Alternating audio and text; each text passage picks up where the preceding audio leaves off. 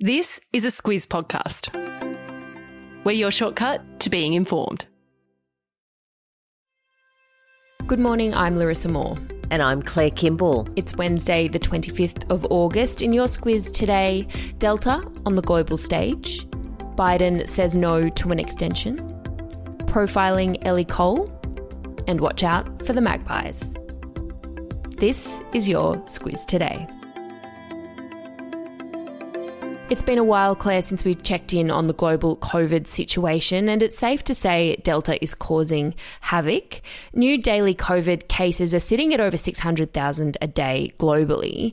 If we take a look at the US, the country that has had the most cases and the most deaths, experts there are warning that it will take until March or May next year for Delta to get under control there. And that's because they need to lift the rate of vaccination. Dr. Anthony Fauci said uh, he's America's top infectious diseases expert, and he's still on the case. He's someone who's become a bit of a global name in the last 18 mm. months.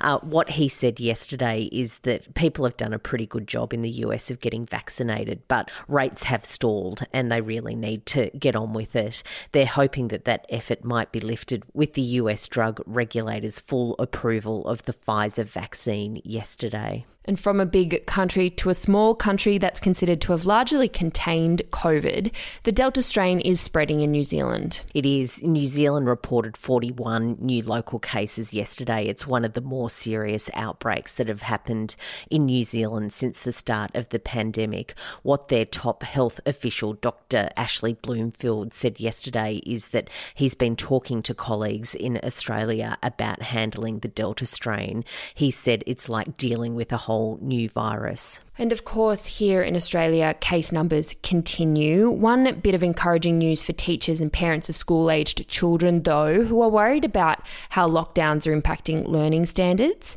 NAPLAN testing for 2021 shows similar levels to 2019, Claire. Yeah, and that really is quite surprising. What the head of the Curriculum and Reporting Authority, David Cavallo, said overnight is that the report should be very welcomed by government and schools and parents and carers uh, because there were lots of question marks about what those extended periods of home learning might have done to education standards. But it seems that things are pretty much in line with 2019 and coming out on top of Victorian primary students what an awesome effort there from Victorian teachers and students despite all those lockdowns.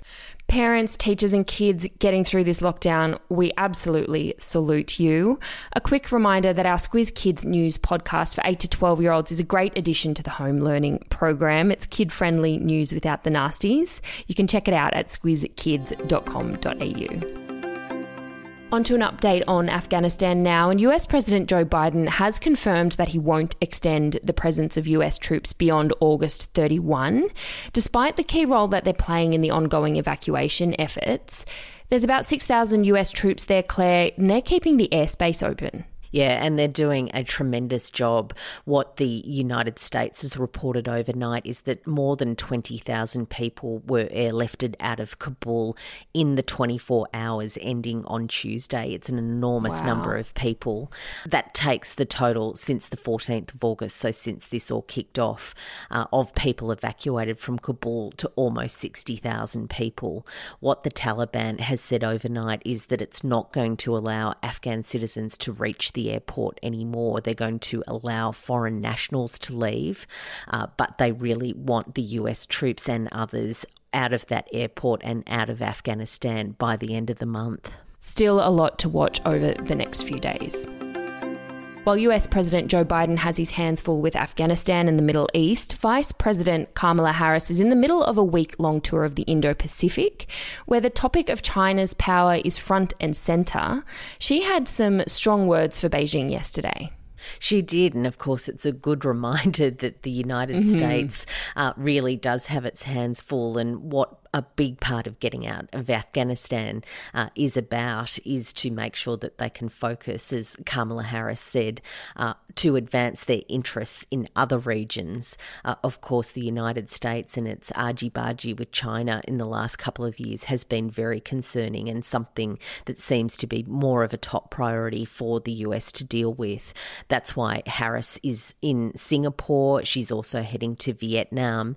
Uh, and what she says is that China has really undermined what she said is the rules based order in the region. China, for their part, rebuked the comments, saying the US had lost credibility, highlighting their messy withdrawal from Afghanistan. Filing this one under unforeseen impacts of COVID, Claire, magpie attacks could be on the rise this year. Isn't that just another great element? Another one. Add it to the list. 2021. it's turning Bin out fire. to be a cracker of a year. Yeah, magpies are getting on board the grumpy train.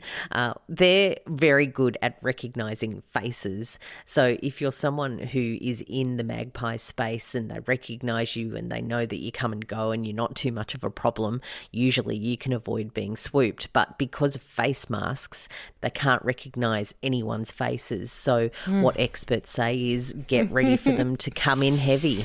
Oh, stay safe out there, people. You can check the website Magpie Alert for where they are. I did not know that was a thing. And if you do come across an angry Maggie, walk quickly in a group if you can and protect your head and eyes. In my day, that was a bike helmet with some googly eyes and plastic spokes. well, you were fancy. I think I had an ice cream container. oh, I did. I forgot about that. And while we're on news from the animal world, a giant tortoise has been caught on video hunting and eating a baby bird. Only thing is, Claire, it's meant to be a herbivore. It's like the world's slowest hunt of an animal going after another animal. It really takes a while and it comes to this very grim end. The poor little baby bird, if it had just sort of swung in the right direction, it would have been fine for probably another hundred years because the tortoise wasn't going very quickly.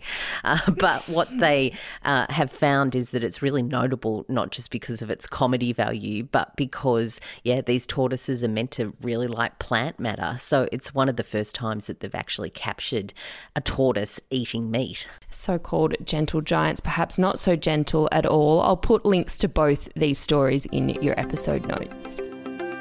Wrapping up, Claire, each day we're going to be highlighting an athlete or an event to watch in the Paralympics, and today it's superstar swimmer Ellie Cole. She takes to the pool today. The women's 400 freestyle uh, in the S9 category is on. Uh, Ellie Cole is someone who is just a legend of Australian mm. sport, and I have to confess, she's not someone who I knew a whole lot about until the lead up uh, of these Paralympics. She has won 15 Paralympic wow. medals, six of those are gold. She swims in events from 50 to 400 metres across freestyle, across backstroke and butterfly.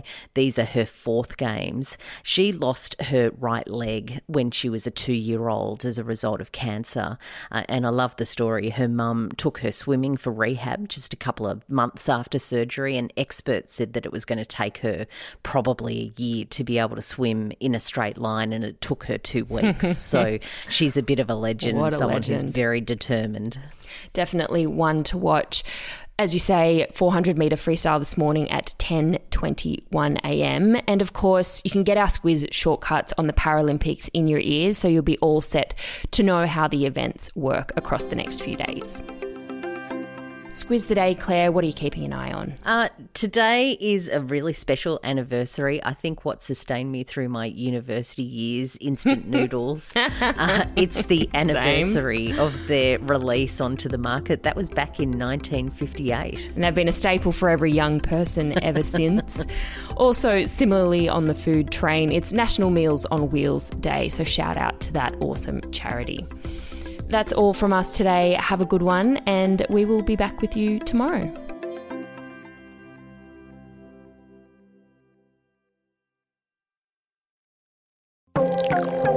This week, our podcast is brought to you by Aware Super, one of Australia's most awarded super funds. It can be hard to know where the best place to grow your super is, but with awards like CanStar's Outstanding Value three years in a row and Money Magazine's 2024 Ultra Long Term Performance, Aware Super's 1.1 million members can be confident their super is in good hands. Visit aware.com.au forward slash awards to find out more. Awards are only one consideration. Read the PDS and TMD on the website.